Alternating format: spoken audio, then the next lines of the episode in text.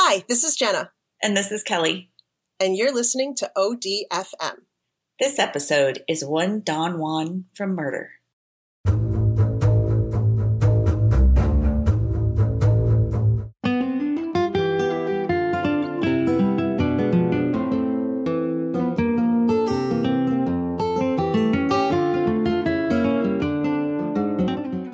So this story is about Glenn Rogers. Even the name Glenn Glenn Rogers. is very 80s. Yeah, It is. It is. Does he have his own brand of wine now? you should. Glenn Rogers. Ew, I don't think I'd want to drink that wine from what I know. Oh dear God. Okay, Mhm. never mind. Yep. I don't want a tasting, please. Bring me in. so, a little backstory Glenn's mother, her name was Edna May. Isn't that cute? And Edna. and Edna. Edna May. May. Yeah. Edna, Edna May. May. Okay. She was a devout churchgoer in her early years. With that name, I could see that. Yeah, it's. I think it's required. Right. Get in here before God slap your ass. But uh, Okay. that's what I imagine. I think uh, they said something like she's Pentecostal, maybe. So pretty, Okay. pretty strict. She had to be very strict with her religion, and she couldn't wear pants or makeup. I could deal without the makeup, but I want pants. Right? I need pants. I'm sorry, dresses pants. don't do it for me. I get No. the chub rub. No,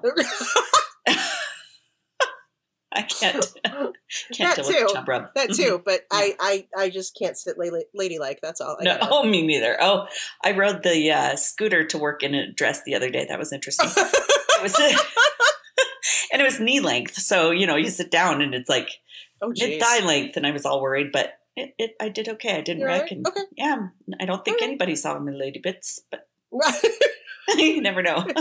And if they did, you're welcome. You're welcome, or I'm sorry, whichever. Glenn's dad, his name was Claude. He had just gotten out of the military when he met Edna, and they got married pretty quickly. Claude was from Kentucky. oh, KY. Oh God. I just Oh, noticed boy. that's how it was Here spelled, and I was like, KY.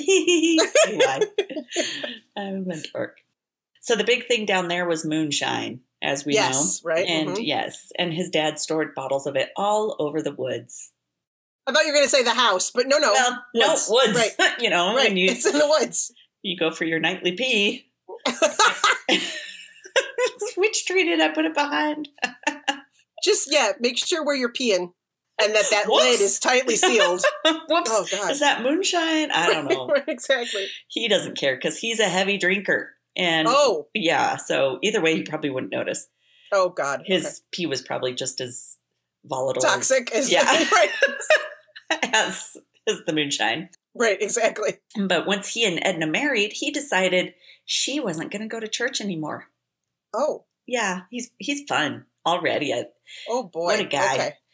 He Oh, God. wanted her home to raise the kids and be at his beck and call. Ah, he's a winner.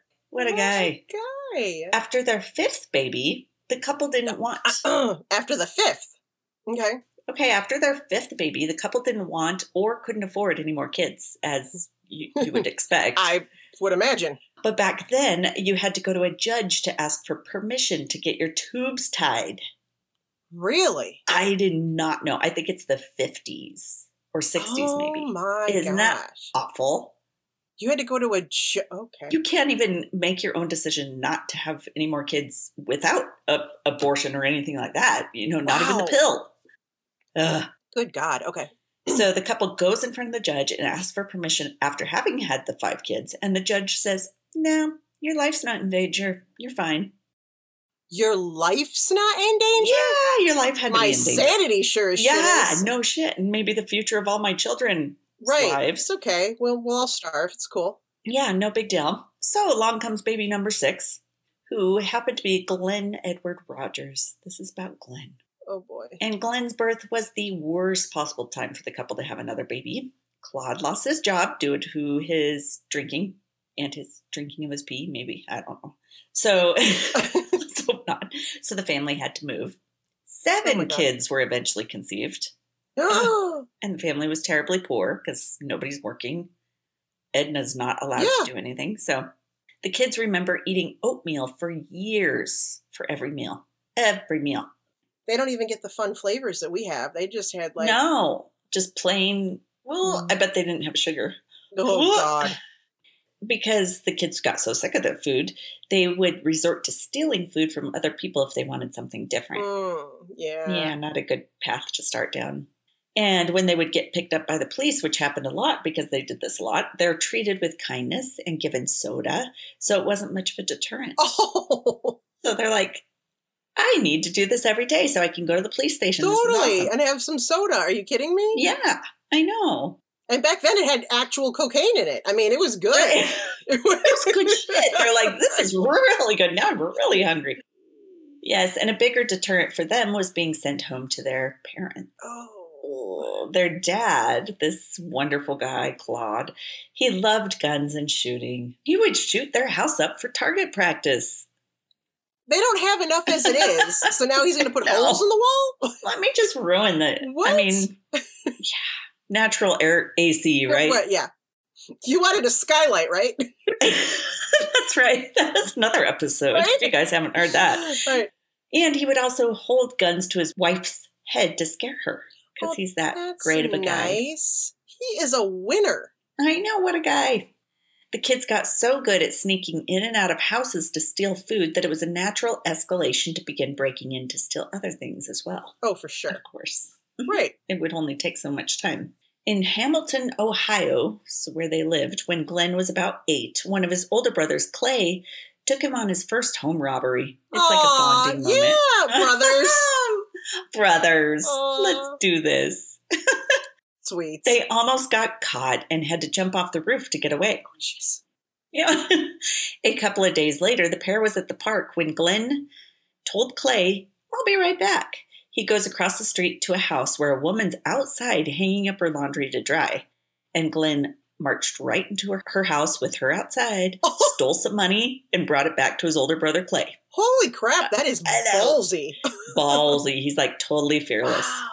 Clay, the older one, often used Glenn to do his dirty work because he's smaller and much younger, so he wouldn't get in as much trouble. Yeah. So the brothers had been found to do over 100 burglaries in 90 days and were arrested in the mid 70s. This is when they were both young Dude, kids. I know. that averages out to more than one a day. That's More crazy. than one a day. Holy shit. We're bored. They were busy. Yeah, I mean, think if it, if they'd had the proper motivation. Shit, I can't get my kids off their tablets. I can't. No, They're pulling two, three robberies a day. That's impressive. these guys are motivated. See, yeah, if they'd had the right influences, they could have been in a, Oh, a much better spot. Mhm. I should start feeding my kids nothing but oatmeal. Yeah. Oh, maybe, maybe that's the motivation Yeah, right. tool they need. Exactly. Hmm. I'm going to school to get away from the oatmeal. Clay was recognized as the ringleader, so he's the older one, and he was sent to reform school, Mm. then shipped off into the army when he turned 17. Ooh. Glenn spent his teens going in and out of the juvie system. Mm. Not a shocker. Right. He too was sent to reform school, and while there, Glenn was sexually molested by some of the guards. Oh, and this is where it just starts going It just always happens. worse and worse. And I oh, know. man. Okay. Ugh. So he felt like no one cared for him at home or at the reform school. Of course. So, like, who do you turn to? Yeah. Yeah, nobody. When Glenn got out of reform school, some of his friends told him that a girl that he had always had a crush on in school was in the hospital and had just had a baby. The hospital wouldn't let her leave at that time because she had no address and nowhere to go with the baby. Oh my God.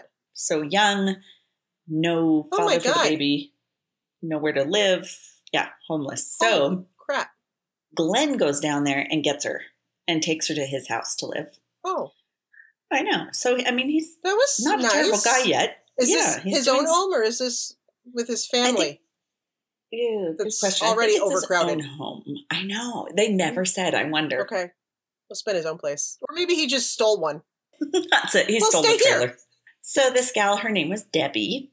Glenn was said to love Debbie and the baby so much that he legally adopted the baby as his own son. Oh. So I mean, I mean, he wasn't a bad guy. Where's know? story about to go? This this is he's starting out okay.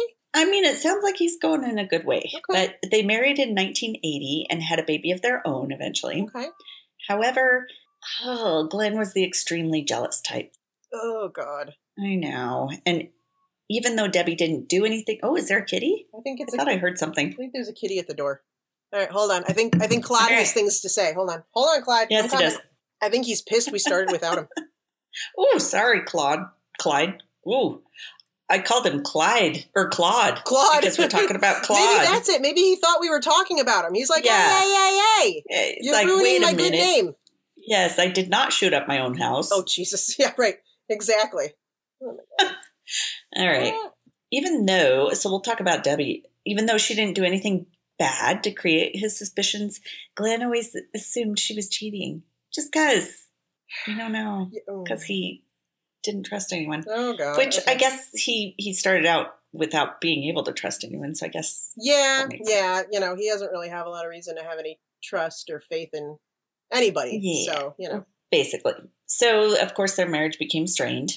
Debbie's expected to be at the house taking care of the kids, and if she varied in any way from a day's planned activities, she would be beaten by Glenn. Oh, that's So- harsh. I think he's just copying what his dad did. Seriously. Mm-hmm. Jeez, man. He beat her badly enough one time that she ended up in the hospital. Oh, God. And it does say like he's reliving the life he'd seen his dad give his own mother, who had stayed in their abusive marriage for over 50 years. So No, why would he think anything? didn't. Yeah. So he's like, hey. Oh. It worked out for them. Oh, my. Yeah, it worked out great. So after Debbie had been beaten so bad during one incident, Glenn feared he's going to be arrested, and so he took off to California. Today's episode is sponsored by Relief Factor.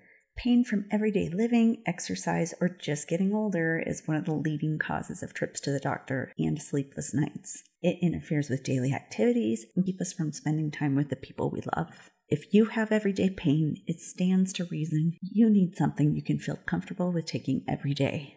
That's why doctors invented 100% drug free Relief Factor. Now, tens of thousands of customers are using Relief Factor every day to become mostly or completely pain free. 100% drug free Relief Factor features four key ingredients that each work on a different metabolic pathway to support your body's natural healing processes to respond to pain and inflammation. Now you can try Relief Factor too. The three week quick start retail price of almost $70 is now available to our listeners for just $19.95. Head to the link in our show notes to find out more. Start your journey to better health and less pain today with Relief Factor. Okay, so he runs off to California, and the kids stayed with Debbie, and the couple divorced. Okay. In LA, Glenn met a woman named Kathy, and the couple had a boy. But unsurprisingly, that marriage didn't work out either. Because he's a winner. yeah, like his dad. He's like, this is how life is. So after Glenn and Kathy split in 1984, Glenn's dad, Claude, got sick and died. Oh. And this is when Glenn really began to unravel further. He's doing drugs, getting arrested continuously, and he would travel the country even when he wasn't in jail. Ugh. And he's becoming more violent, taking more risks and more chances. I mean, how many more risks and chances do you take? Seriously. One of his sisters was about to be evicted and lose her house, and to help her, Glenn goes down the street, robs a gas, gas station, a gas station. A gay station. I want to go to the gas station. Anyway, he robs a gas station down the street with a butcher knife and then brings the money home to save her house. what a weird and kind thing to do. I know it's weirdly kind, but With it's also butcher awful. knife? What a weird. That's a strange. weapon. So, Detective Tom Kilgore of the Hamilton, Ohio Police described Glenn as a smooth talker who was likable. So, everyone liked a smooth talker and could often figure his way out of situations. Okay. He even, so he even did this. This is pretty smooth.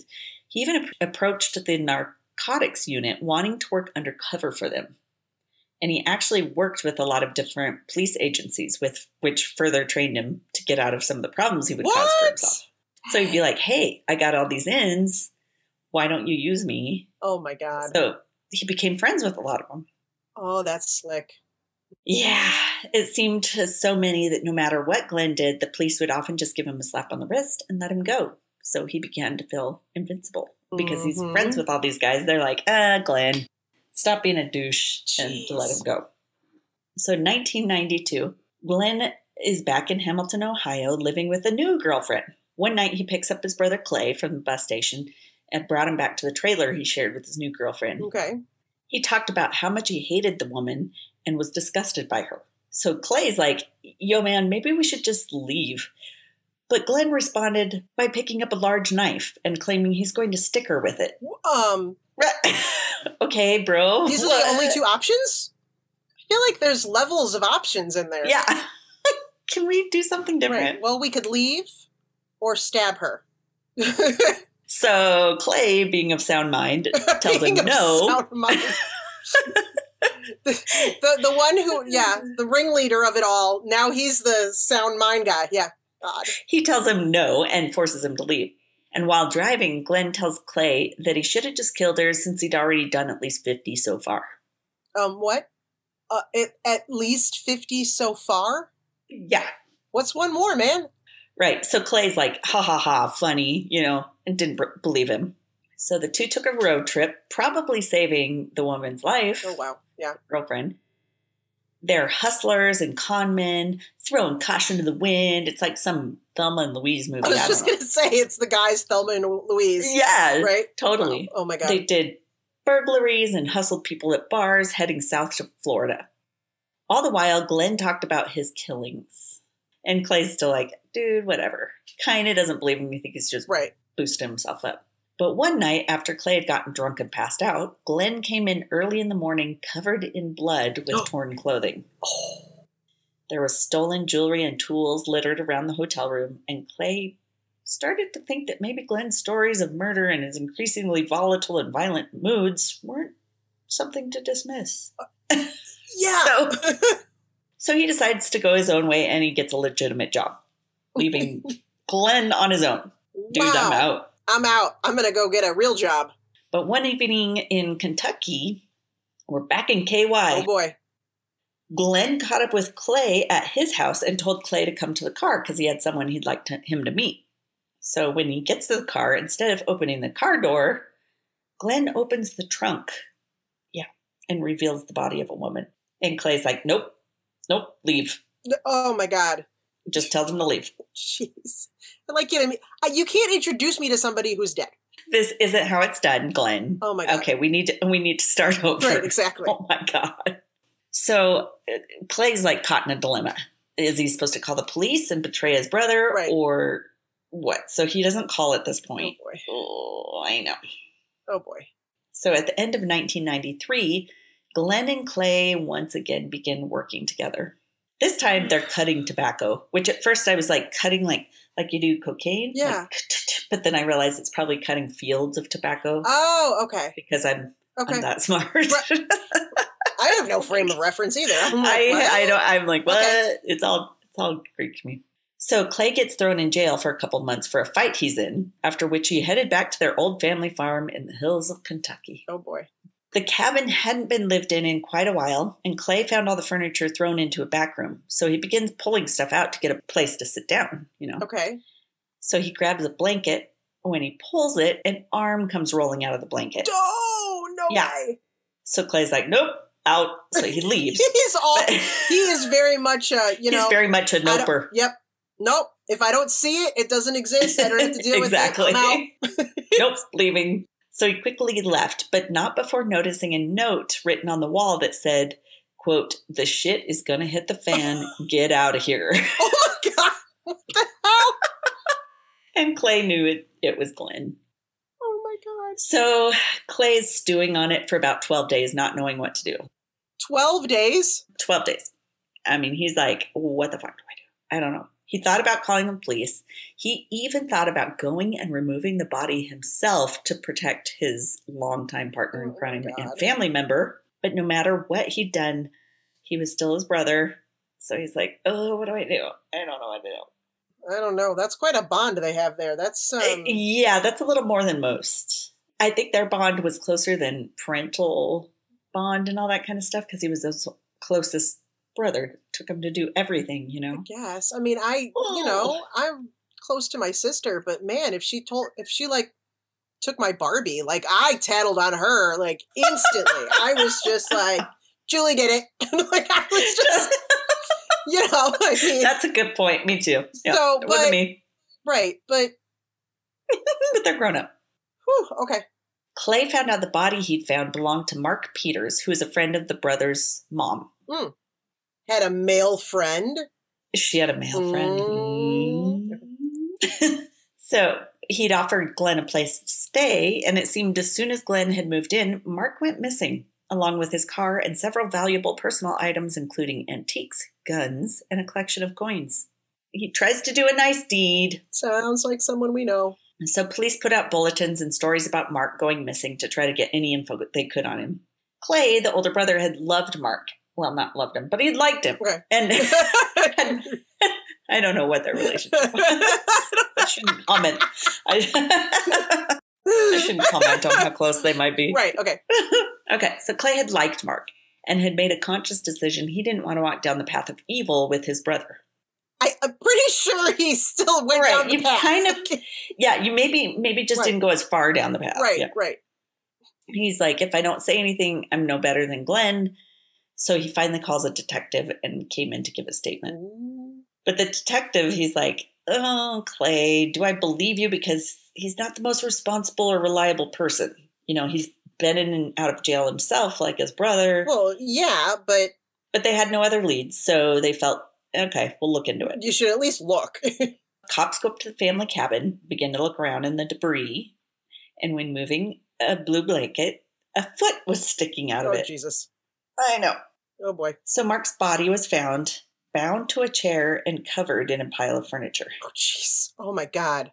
Clay said this was the first time he ever felt good inside because he knew he was finally doing the right thing, telling on his brother. This is what finally made him feel good. This, yeah, telling on his brother. God, I know. this is messed up. Messed up. Like, oh, I'm finally on the right path. So at this point, it's 1994, and Glenn made his way back to California and told his brother Clay that he was hanging out with Hollywood types like Nicole Brown Simpson. what? I know. How did So- he? How? How? What? Yeah. What? it, there's here's the background. So an earthquake had hit, and Glenn was working for a company that helped with earthquake damage repair, Okay. and he would also help repair homes and do upkeep and stuff for people. And have access to their items that got lost Exactly. in the earthquake. Hmm, weird. Don't know how that Hmm. happened. Mm. Yeah, and a few months later, Glenn risked coming home to Ohio, I think, even though he was wanted for questioning in the death of Mark. Their sister, Sue, so Sue's sister of Glenn and Clay, Okay. one of the seven kids, Right. decided to have a cookout and bring the family together. Hey, everyone's out of jail. Let's get together. Woohoo! we every, while you're out of jail, let's have a Quick, cookout. while we're all out. but they could have just police if they heard about the barbecue just could have come and arrested everybody. oh my God! Yeah. Glenn tells Sue about meeting a woman named Nicole that he'd done work for on her house in California.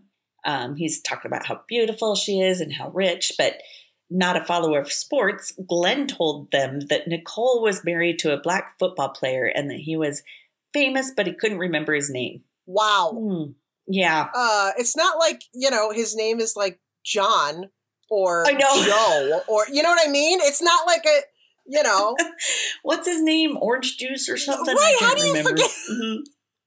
I know. But at the time, Nicole wasn't as famous as she is now because it was before her death, you know? So right, but the family didn't recognize her name. wow. And since he couldn't remember OJ's name, none of them. How do you really forget knew. a man that's named after juice? How? I mean, Glenn tells Clay, well, these guys are super wealthy, and he was going to, quote, take her down. oh, oh, Yeah, And that's all he said about that. Clay's like, oh, he must be going to rob him. Yeah. On June 13th of 1994, Nicole and Ronald Goldman's bodies were found and the OJ hunt began. We all remember that fun. oh, yeah. I remember watching it on TV. Uh huh, Oh, me yeah. too. That was There's gripping. the there's the Ford Bronco. there it goes. Oh my God. Glenn's family realized at that point that this is the Nicole Glenn is talking about. Oh, I know. And they're like, oh my God. So Clay immediately wonders if his brother's involved. Oh my God. Somehow. Tom Lang, a witness at the event of Nicole outside her house, Uh-huh. said he'd seen a man outside of her house and said he could have been white, Asian, or Mexican, but he definitely wasn't African American. he could have been any of this range. Oh my god.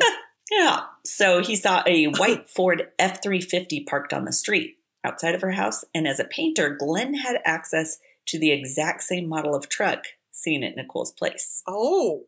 So that's kind of interesting. Yeah. Oh. Interesting. hmm Investigators always thought that the perpetrator came from the world of Faye Resnick. Do you remember that name? It's all coming back to me now, hearing these old names. She was a friend of Nicole's, Okay, yeah. and she apparently was a drug user and addict. Okay. And Glenn had told Clay that he had set up a meeting with Nicole and Faye, and Clay assumed that he meant he was meeting them to rob them or kill them. Okay. But then Ron Goldman also showed up, and Glenn hadn't expected that. So he he had told them all about this. Oh. Interesting. That is very interesting. It's also interesting that he didn't feel the need to do anything about that when he felt so good about Mark. Right.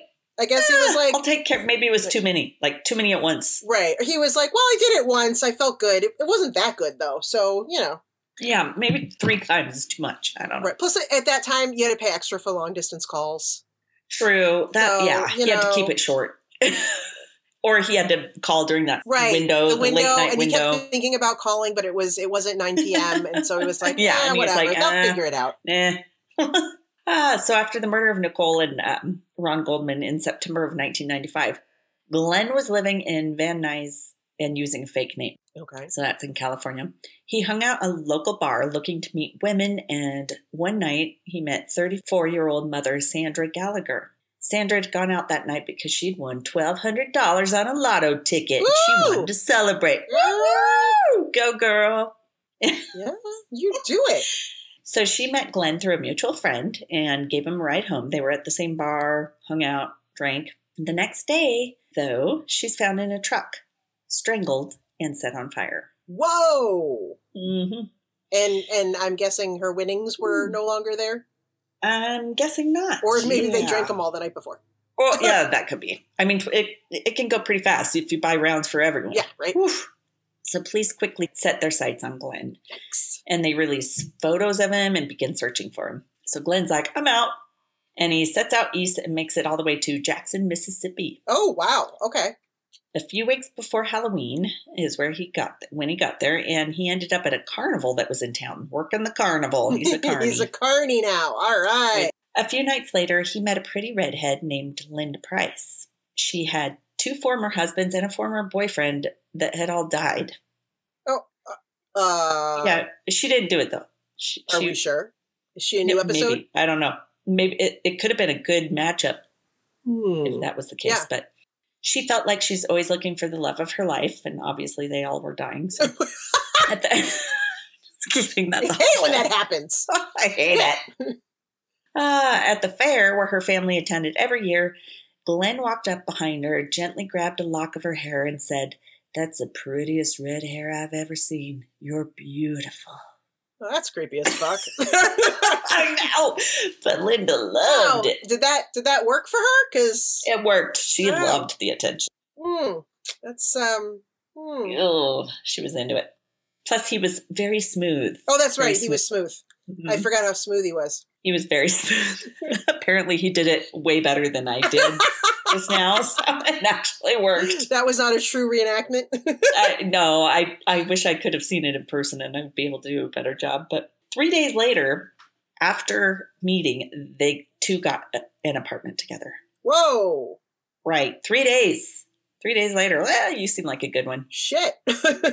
And they lived together for about three weeks. And Glenn had told Linda's family all about knowing Nicole Simpson and having done work for her. He was very proud of all this. Oh, so oh God. Okay. Yeah, he flattered all the ladies in Linda's family and charmed them off their feet. Like they were all like, this guy is fantastic. Oh. So he's one of those. Yeah, I can't wait to see a picture of this guy. Yeah. He's not. I know. yeah. mm, He, he, als- he too had the feathered hair, Mm, a mm. little bit longish, blonde. But one night, Linda's sister witnessed another side of Glenn she hadn't seen before. Hey, hey, hey. You know how we've told you about becoming a fan on Patreon? Yeah, you need to do it. The reason is we have a lot of minisodes coming out, a lot of extra bonus content, and your monthly support helps us keep going. and doing the things we love, which is researching murder and talking about it and telling you about it. So if you're ready, go to patreon.com slash ODFM podcast to get started. So they're out at a bar, and Linda and her sister go to the bathroom. And in the bathroom, Linda tells her that if something happens to her, it's Glenn, and do not let him get away with it. Red flag. Oh my Red god. Glenn, meanwhile. Mhm. Glenn, meanwhile, suspected Linda was telling her sister something. He comes banging on the bathroom door. Oh shit. Yeah, and he's yelling for them to open the door and was in such a rage. He grabs Linda and makes her come home after telling Linda's sister she would be next. Oh. Yeah, Ooh, okay. This is in public with witnesses and this is in everything. public. Mm-hmm. He snapped. The last time Linda saw her was the night before Halloween of 1995 when the two were planning to have her sister's grandchildren go trick or treating at Linda's apartment. Oh my god. However, the next day, Linda did not answer her door and Glenn was gone. Oh no. Mm-hmm. Ah, so detectives get a call about a female body found in Jackson, Mississippi, and the investigator on the case he enters the apartment, goes into the bathroom, shines his flashlight around, just like in the movies where it's always dark. Yeah. and you're like, why don't they just Turn, on the lights. lights? Yeah, Turn on the but lights. he's flashing his flashlight around, and he sees Linda stabbed with her throat cut ear to ear and a washcloth covering her face in the bathtub. Oh my god. So Glenn had taken off once again, this time to Louisiana. Sue, his sister, the one who had the barbecue. the barbecue, right? Barbecue Sue. There's barbecue. Oh, Barbecue barbecue, Sue. Sue. She could have a food truck. It's barbecue Sue. She got a call from Glenn early one evening, and the tone of his voice and laugh scared the shit out of her. Oh jeez. I know. She said something's totally wrong with him. He told her, Guess what I'm doing? And she's like, What? And she can hear a slapping sound in the background. What? Wait, wait, wait. Whoa, whoa, whoa, whoa. That's my response when I first saw that. I was like, What? Wait, slapping? What? In what way? Oh god. But yeah, it's a little bit like that. He's like, he tells her, I'm smacking these girls on their butts. And so and I stopped to call you? What is it? I had to tell you about how I'm slapping these girls' butts. You know what? I haven't talked to my sister in a while. I can multitask. What the hell? Can multitask. But Sue's like, what the hell are you talking about? You know, she has our response, like, what the fuck? Yeah. What? What? And he says, they're dead and I'm smacking them on their butts. And Sue's all like freaked out. And he tells her the police hadn't even scratched the surface of what he'd done. He said, the number's more like 70. And that's the end of the call. What the hell? I know, he's lost his I- damn mind. I mean, I realize psychologically there's all different things that I should question about this person. Right. But right now, I'm just focused on why, after he killed people and was slapping them on their butts, he got this urge to call his sister.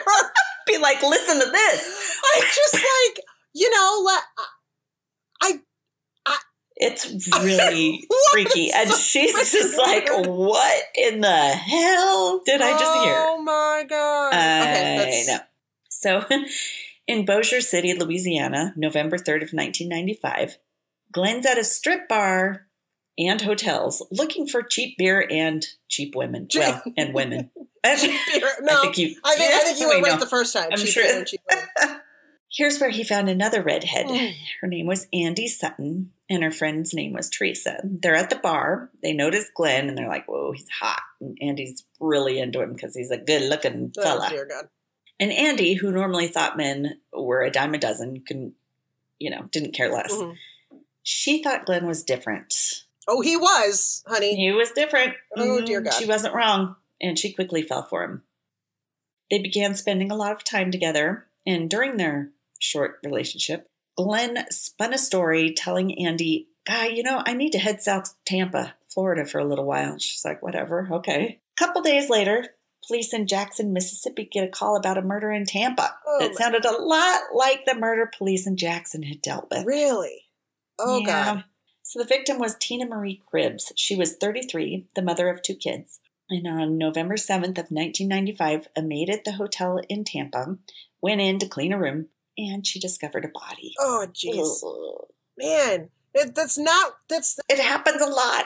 yeah, you know, that when you decide to become a maid at a hotel, you really have to consider Yeah. the fact that you're going to see some stuff and it's not all going to be good.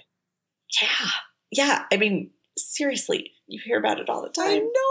You'd be so afraid to open a door. And I, I really would be. I, yeah. I really would be. Oh, so Tina Marie had been stabbed in the chest and buttocks and placed in the tub.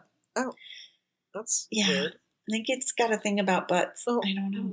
A clerk at the motel told authorities that Glenn had arrived at the motel a few days before the murder, and right before leaving, Glenn had paid for an extra night and asked that his room not be cleaned. Oh, giving him a head Mhm. start. Yeah, that's what he was trying Oh. for.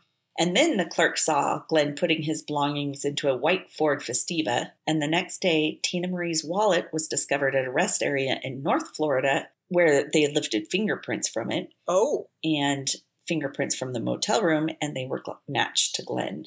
So they knew. They knew. he's gotten this far along and he doesn't even wear gloves. He's not even, I mean, he didn't even take a hint from OJ. I mean, Shit. well, he's like, OJ got away with it. So, oh my uh, god. I mean, honestly, if he really did kill all those people, you're telling me he's he's he's killed all these people and he doesn't even wear gloves? I really think he thought he was invincible. Oh my god. It's insane. So Glenn goes back to Louisiana to see Andy, who's like clueless of what's going on. She has no inkling. Holy shit. I don't know if she doesn't see the news or what, but whew, on November 8th of 1995, Andy and Glenn met up at a bar and returned to the apartment she and Teresa shared. So that was at night. The next morning at about 10 a.m., a knock comes at the apartment door, and it's Andy's ex boyfriend who'd been trying to get back with her. Okay. Yeah, so Teresa's like, okay, you wait here. She has him Right. wait at the door because she's like, oh, Andy's in a room with Glenn Oh, yeah. yeah, and she didn't want that situation to happen. So she got no answer. She goes on Andy's door when she goes to knock on it. So she tries a few more times, no response. So she opens the door and the covers of the bed are tucked around a shape. I know, Oh, your God. face. Oh shit. she got no response when she calls Andy's name and she's like pushing on the figure under the sheets. Oh shit. No response. So then she pulls back the covers to find a pillow covering a naked body. So she pulls the pillow off the head Oh, and God. sees it's Andy with a look of excruciation on her face. Oh no. I know. Oh, and it was sad because I was watching a show where she's talking about that. And she just started bawling because she's Oh, like, it was so awful. So police arrived at the apartment, and there's a pile of dirty clothes next to the bed. And in the pile, they find a huge butcher knife. Oh shit. And this guy loves his knives. He really does. Andy had suffered several multiple, well, several multiple, Several multiple stab wounds. Yeah, I mean more than just a several, and, and more than multiple stab wounds, along with defensive wounds across her hands and arms. Oh, Uh, I know. So she'd been fighting. Police said her death was a super brutal one. Oof. And her friend, her roommate, was home the whole time and didn't hear anything. Yeah. Didn't I guess? I don't know. I don't know if she was home the whole time or if she'd come home later. Or she was just like, "Woo, they're really." Yeah, they're having fun in there. Yeah. So Teresa's interviewed by police, and she told them that Glenn's truck was at the apartment still, and he was now suspected at this point of six killings. Oh my god. So the hunt for him was all over national news at this point, and a reporter even went to speak with his mom to beg her to do something to get Glenn to turn himself in. Oh my god. So she complies, and she's on national news begging him to turn himself in. Oh my god. Um, but it kind of worked to the opposite because Glenn started getting really pissed at his own family. And he started calling them and threatening them. It was better when he was just calling and when he was slapping people. Right. Right. You, were, you went from slapping butts and now you're going to kill us. Shit. And he had told people he had a desire to kill his mother for what he'd been through in childhood because he'd had such a rough childhood. Well, shit. Uh, wasn't her fault. Mhm. Not her fault. hmm So his mom Edna had started seeing a man named Bob while her husband Claude was gravely ill. So this Oh. is they're still married, but Claude had been really sick. Well, and Claude had been jealous, He- and yeah. maybe he had reason. Mhm. well, maybe, Right, but whatever. Claude sucked, so whatever. Right, totally. Absolutely. So directly after Claude died, Edna had moved Bob into her house, like right after he dies. oh shit. And that pisses Glenn off severely. So Glenn somehow feels like his mom should have protected him when he was a child from his father's abuse and was almost more angry at her than he was at his dad, who was the abuser. Right, and she was also being abused. It's not like she was just Yeah. standing there going, "Hmm, sucks to be him." I what? Come on, dude. His mother was a redhead, and often so were his victims. hmm It's almost like he's killing his mother over and over and over again. oh my god. Yeah. And he had claimed he'd wanted his brother to kill him himself. Like he wanted Clay to kill him to complete the circle of the demon, whatever that means. What? Because he felt like he had a demon inside of him forcing him to do these things. Yeah, he had some mental issues. Oh my god, he's got a lot of issues. Okay, so Glenn had become known at this point as the cross country killer Oh. because his killings spanned the entire country. And also the Casanova killer, since he's able to charm women at the get go to get them to trust him. Ooh, So that's that's why I call him Don Juan. you Don know. Juan, one Don Juan. Oh, But, no. but for some reason, it keeps making me think of Don Knotts, which is the opposite of Don. that is Why? that is not the Don you want. That is awesome. Don Knotts. Very, Not very hot. different. Very, very different from a hot a hot oh Don. my god. It's 1995, and Glenn is the most wanted man in America. Oh shit. How have I not heard of this guy? I know, right? So where is where do you think he is? He's drinking beer down the road from the family cabin in Kentucky. Good old KY.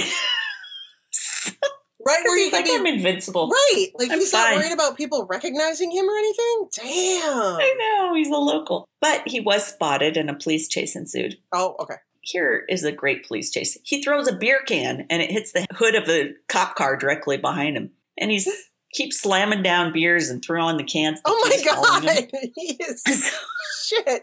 So police set up roadblocks on the highway he was speeding down, and the FBI picked up his brother Clay to be a negotiator in case Glenn got trapped and started a shootout. Oh jeez. Ah, so Glenn was driving the white Ford Festiva he had stolen from Tina Marie after he'd killed her.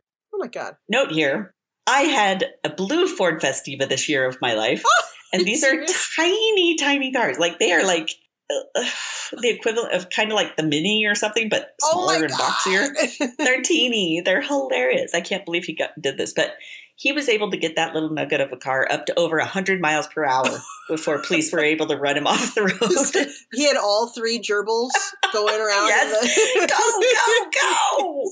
But he knew how to how to drive apparently, even while drinking. So they caught him in Waco or Kentucky, Connecticut, Kentucky. Whew, gotta go, know my KYs. yeah, know your KY. Oh, oh, they took it. Now I'm envisioning like hers and mine commercial. oh God. Okay, so they took Glenn in for questioning, and he asked them what they had him on. They told him, "Yeah, four or five murders," and his replies like, oh, four or five, maybe seventy." Shit. He is so friggin' ballsy. Though later he recanted that number, claiming, "I was just kidding, man. I'm joking. Right, uh, what are you thinking?" But police do believe he killed more than five because he was on such a quick killing spree. It's likely he'd been killing for years, where this just seemed This to up is- itself. yeah. You know how it gets more and more Right. Common for serial killers. So all over the country, police are revisiting their old cases to see if they can link Glenn to them. And there's so many that seems to fit his MO. Oh, Stabbings, left in bathtubs, places he'd moved about the country during his 15 years he spent traveling around, Butt slapping. butt slapping, slapping butts. And it seemed that every time they'd check back, they could find a trace of Glenn having met or been near those victims somehow. Right, but they couldn't directly link him Right. to those. Oh, jeez. Oh my god. Freaky. So police also decided to take a closer look at the family cabin where Glenn had left Mark's body, since that could be a good place to leave bodies. Mm-hmm. And they did indeed find hair and bone fragments in fire pits that did not belong to Mark. So they knew at least a couple of other bodies were up there, but they couldn't be matched to anyone in particular. Oh my god. Because Glenn had killed so many people in so many states, he could only be tried for them one at a time in the state where they occurred. So Florida's like, we want him first because we got this heavy ass death penalty, yo, Yeah. woo woo. Mm-hmm. So Glenn began corresponding with a profiler named Anthony Meoli, and Glenn expressed in detail to Anthony about his painful beginnings with his dad. One story he told him whew, was when he was 13, his dad had brought home a woman to mess around with, Okay. and his mom Edna had called home asking where Clyde was. Claude. Glenn lied. Clyde's my cat. Oh, Claude, you're right, and I wrote it as Clyde. Right. Clyde. Jeez, Clyde. Damn it, Clyde. Wow. You get around. Yeah, so she wanted to know where Claude was. Glenn lied and told her his dad was at work, but his mom detected the deception and she's like, You're a freaking liar. Because she heard the noises and that there's some butt Maybe. slapping in the back. Mhm, There's some butt slapping going on. You're a liar. So he got really mad at the visiting woman. She came up and she tells Glenn, Your mom's a bitch. So Glenn gets super pissed. He follows her down the hall and he pushed her down the basement steps. And this is when he's 13. oh shit. So then he's like, shoot. And he runs and he hides in his closet. And he heard screaming and yelling after that. And after a bit, his dad calls his name and like Glenn comes out and he starts yelling at Glenn, saying, You killed that woman, I and you need to help me clean up the mess. Better not tell anyone. So Glenn's like scared crapless, but um, he's also happy as it's the first conversation he's actually had with his dad, which says a lot about Holy their relationship. crap! And the first and the first one was about cleaning up a body. And Mhm. the first person he killed that we know of, he was like 13. I know. Messed up so childhood. many things. so many things are a mess with this. He and his dad, they go put the lady in the trunk of an 88 Oldsmobile, also the car I drove in high school, mind you. I know, I'm like, what's with the car? Oh my gosh. so they drove for a while, pulled over, and dropped her body on the side of the road. Glenn said he'd wanted to brag to his mom that, quote, I killed that bitch for you.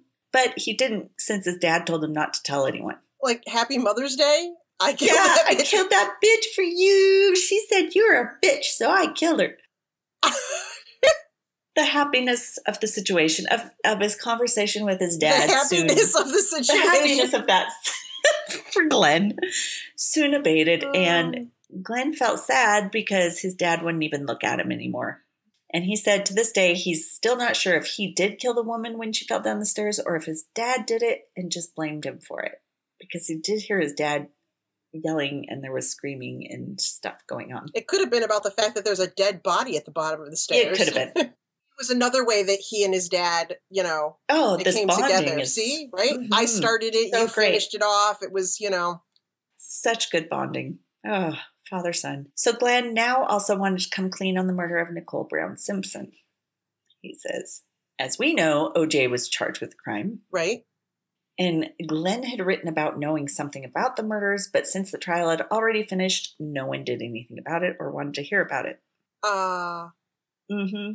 Uh, Yeah, so many things. I have explanations. So while in prison, Glenn took up painting.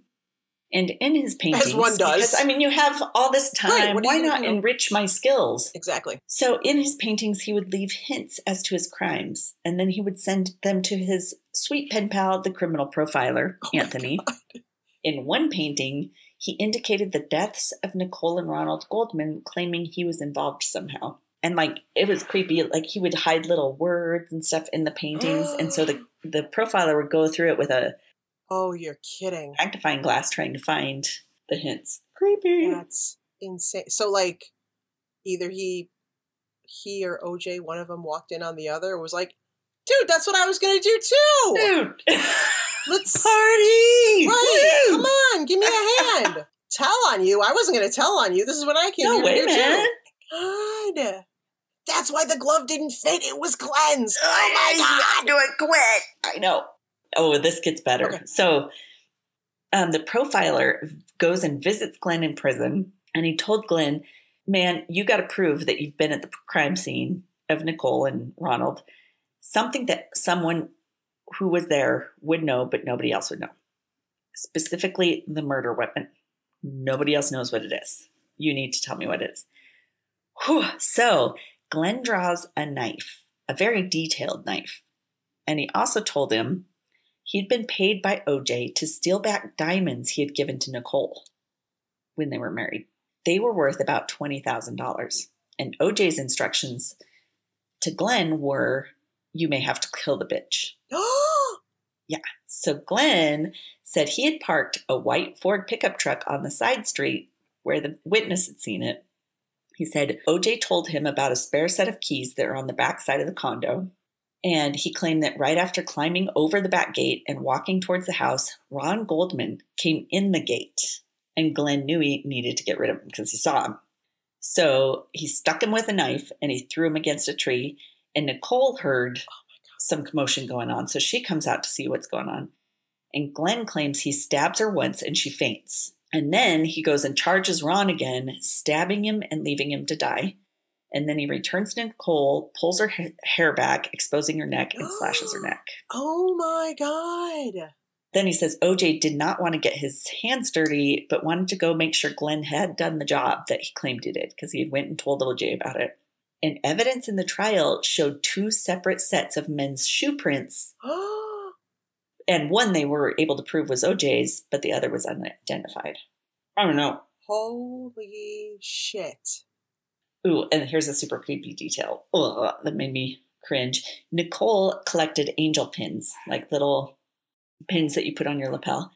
And in memory of her at a vigil, her family all wore angel pins. Glenn had sent his mother an angel pin after Nicole's death and asked her to wear it at his trial. Oh my god. And his brother is like, I know that pin had to be stolen from Nicole. When he killed her. Shit.